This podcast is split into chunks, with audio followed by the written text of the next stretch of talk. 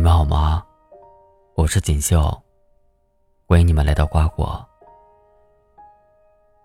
今天要跟你们分享的是：不说一句的爱有多好。作者：钱范范。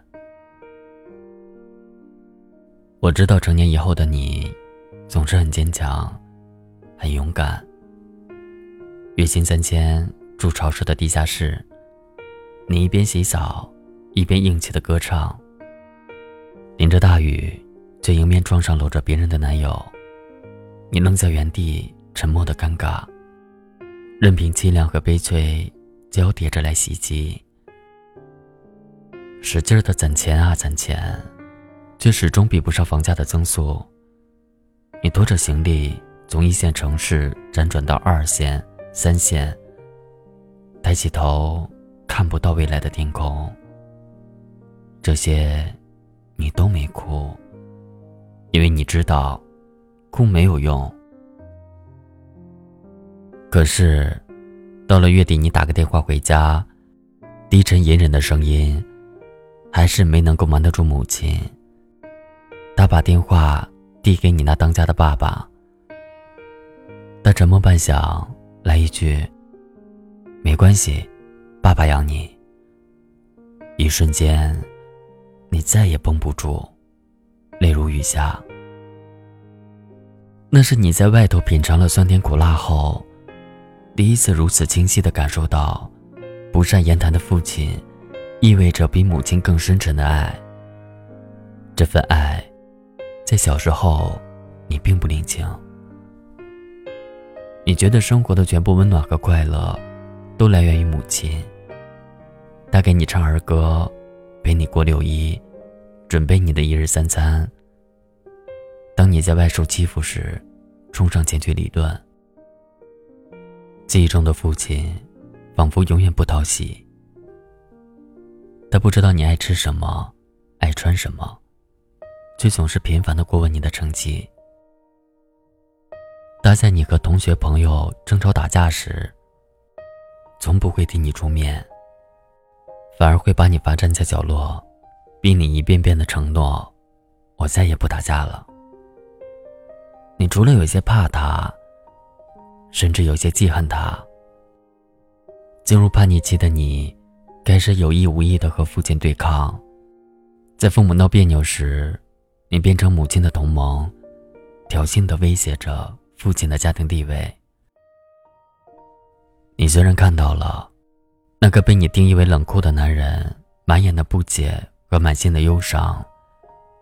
但你并不觉得有错，因为你觉得他不爱你，你听不到他对你说爱。成长是一件特别快速的事情，你来不及思考，便已十八。读大学之前，父亲为你摆一桌升学宴庆祝。你头一次见父亲那样高兴，但十几天的喜悦都在那一天释放了。酒过半巡，他揽过你说：“出门在外，别亏待自己，有事和你妈说。”但没说有事和爸说，而是说和妈说。你了解他，但真是矫情不来的。把做好人的机会，全给了妈妈。每周你往家打个电话，如果是你妈妈接，你会絮絮叨叨的说很久，关于校园，关于思念，关于生活琐事。如果是你爸爸接，你一准儿只有一句话：“爸，我妈呢？”后来你发现，每次往家里打电话。接电话的总是你爸爸，你开始有些不满，怎么老是你？我妈怎么不接电话？你爸爸低沉的哦了一声，把话筒传给你妈妈。你在又絮叨了十分钟之后放下电话，心里突然有根弦响了。你突然想到了，每次都是爸爸接电话，并不是碰巧，应该爸爸。早就等候在电话旁边，就为和你来一段开场白的。因为如果是妈妈接了电话，那他和你，基本又是一周说不上一句话了。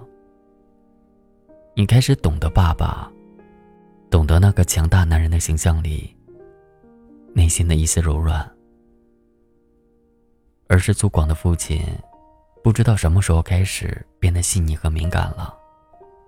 大概，就是从你离家读书的那一天吧。你毕业了。你想去大城市发展，打电话问父母意见。妈妈帮你分析来分析去，最后说：“哎呀，我也不知道了。”爸爸却斩钉截铁：“去吧，顺着自己的心意就好。”你知道，他其实省略了后半句：“有我给你做坚强的后盾呢。”刚冲出象牙塔的你。意气风发的样子，英勇至极。他又怎么能不支持？龇牙咧嘴的在远方为你摇旗助威。每次回家，妈妈为你备好短裤、短袖、棉袄、棉裤，陪你唠一年的嗑儿。爸爸却骑着单车去赶集卖货。你觉得爸爸太俗，太看重钱？你一共在家几天啊？他还是像以前那样。不知道在家陪陪你。可是他驮着你去车站回京，你听到了他因力气不够而累得气喘吁吁，你开始心疼他。你一年回家两次，爸爸递给你的钱也罗过两次，你拿在手里沉甸甸的。你住地下室，住集体宿舍。住七八个人合租的房子，一个人在他乡打拼梦想，不觉得累，不觉得苦，总觉得未来会有起色。有一天，刚换了新工作的你，被压了两个月的工资，连最便宜的房租都快交不起。可是那天，你也收到了来自家乡的快递，是一支你中意好久的。某大牌口红。听妈妈说，邻居出国的女儿回家探望父母，来家里聊天时随口提起这个牌子，爸爸就催妈妈去买了。他知道你喜欢，也知道你钱不够，你舍不得。他的钱够，并且给你买，他舍得。对的，他有钱，吃糠喝素。牙缝里省下来的钱，给你买一支昂贵的口红，眼都不带眨的。后来，你硬着头皮问爸爸要两千块钱，爸爸连夜托表弟给你转了五千。你打电话回去想表示感谢的，却不好意思开口，而他也只字未提，就像没给你打过钱一样。但是你爸，太懂得你的自尊了。你度过了在陌生城市的第一个寒冷，感受到了来自父亲深沉的爱意。你觉得不混出个名堂来，怎么对得起他？于是你比从前更加努力、勤快和拼命，成绩和希望一点点的多了起来。你满心欢喜的接收着时间带给你的硕果。可是你比以前更清楚，这些年你在他乡感慨时光飞逝，他却在家乡细数着春夏秋冬。你谈恋爱了，听说爸爸也加薪了，可以加倍资助你恋爱基金了。你不知道的是。他的所谓的加薪，只是多谋了一份工，多出了一份力而已。你每次打电话回家，他都很开心，因为他觉得他和你有的聊了，有了共同话题了。他可以名正言顺的给你打钱了，你不会再尴尬了。所以他也总是乐此不疲的重复着：“还缺钱吗？”只有一次，他仿佛不怎么开心，说什么都是一个“欧”字。后来你才知道，他不是很满意你当时正交往的男朋友，因为两年了，都没带你回过他老家，也没跟你回去过。他觉得没谱。但因为父亲是没办法直接和女儿谈这个的，你这才明白，为什么每次妈妈都会像记者一样，机械而细致的打听一项又一项事情。原来，父亲才是幕后的主使。你已经不是幼稚的你，知道体谅父亲的心，也被父亲的细腻所打动了。你耐心的同他解释，大龄女在北京遍地都是，不要太操心。可是你的爱情没能像你想象中那般顺利。你和男友被生活逼迫到一再妥协，退而求其次的去到二线、三线城市求职，屡屡不顺，开始了相互指责和埋怨。数次，你被男友的无情冷漠。或是不成熟伤害到。夜晚，你抱着冰冷的枕头，泪水默默的流出来。你好孤单，也好难过。那时候，你总会格外想念父亲。你开始渐渐懂得，男朋友口口声声说爱你，却随便一件事儿都不肯包容你、迁就你。只有父亲，从来不说爱你，目光却从来没有离开过你。终于，你男朋友提出分手，他走了，你觉得天都塌了。你哭肿着眼睛去上班，心神不宁的出了好多错。你的凶神恶煞的领导，并不能感同身受你的处境。领导说。出来混，哪那么多事儿？把你的错误放大到不可饶恕，只逼你混不下去，主动辞职走人。你憋屈、无奈、痛苦到心都在撕裂。可是翻开手机的通讯录，却还是无一人可以倾诉。你在朋友圈发一些晦涩难懂的字眼，谁不曾是个恋，是个夜？谁不曾遭遇过歧视和不平？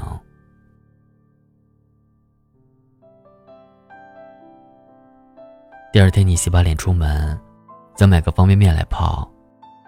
下楼就看到了推着自行车站在门口的父亲，他二话不说，上楼给你收拾几件行李，说：“你妈给你做了你最爱吃的红烧肉，回家吃吧。”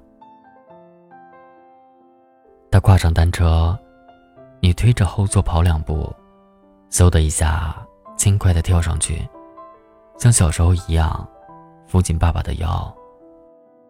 爸爸坐了这辆自行车，载着你，从你住的地方赶往火车站。这一路上，你路过公司大门，来来往往，都是熟悉的陌生人。你也看到了前男友的车，副驾驶。已经坐上了新的主人。你把头靠向父亲的背，泪水悄无声息地滑落下来，那是他的衬衣一片。他一定是知道的，但他却什么都没有问，也什么都没有说。而你知道，他是想告诉你，没人骑车载你，还有他。他还没老，可以带你看风景。你也一定是知道的，人生前路凶险，爱情悱恻，前途未卜。但这都不是你哭泣的理由。你不怕，你知道身后一直有一个沉默的男人，他视你为瑰宝，爱你如生命。那一刻。你心安极了，心里只剩下一首陈奕迅的歌。骑着单车的我俩，怀紧贴背的拥抱，难离难舍，想抱紧些。茫茫人生，好像荒野。如孩儿能伏于爸爸的肩膀，要下车。回到家，母亲端上透亮筋道的红烧肉，你一边吃，一边和妈妈聊天。半小时之后，你突然来一句：“妈，我爸呢？”话一出口，你自己也感到意外。以前张口都是找妈，现在竟然也知道找爸了。本来在另一间抽烟的老男人，激动的起身，用手猛地在脸上抹了一把，赶紧出门去了。你关门说了一句：“我去市场看看，再买点儿你爱吃的。”那声音里明显有颤抖，有难过，还有心疼。而你心里已经分不清是什么滋味，哭了，又笑了。你和妈妈说：“妈。”你和我爸别担心，我会好好的。那一刻，你终于明白，父亲那不说一句的爱有多好，多好。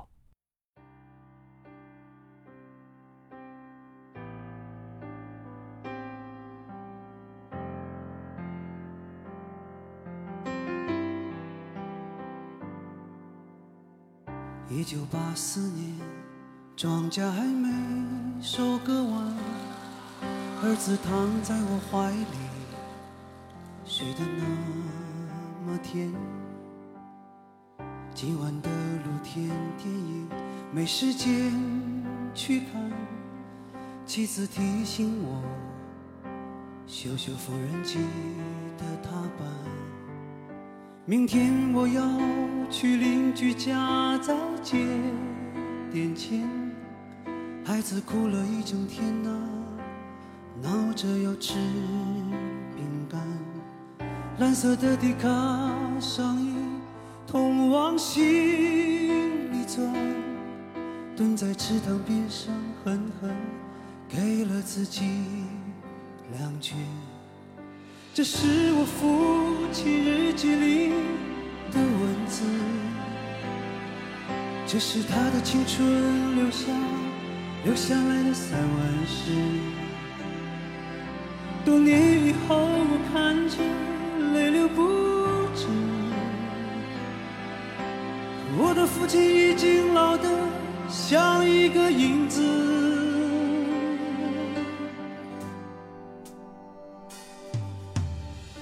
一九九四年，庄稼早已收割完。我的老母亲去年离开了人间。儿子穿着白衬衫跑进了校园，可他最近有些心事，瘦了一大圈。想一想未来。我老成了一堆旧纸钱，那时的儿子已是真正的男子汉，有个可爱的姑娘和他成了家，但愿他们啊不要活得如此艰难。这是我父亲日记里的文字。这是他的生命留下留下来的散文诗。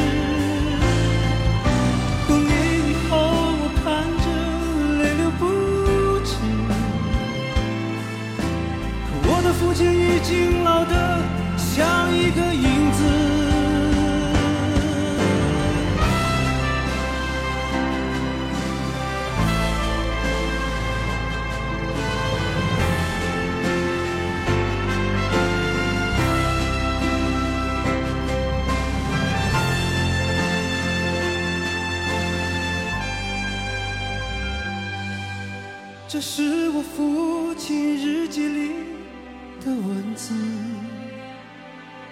这是他的生命留下留下来的散文诗。多年以后，我看着泪流不止。可我的父亲在风中像一张旧报纸。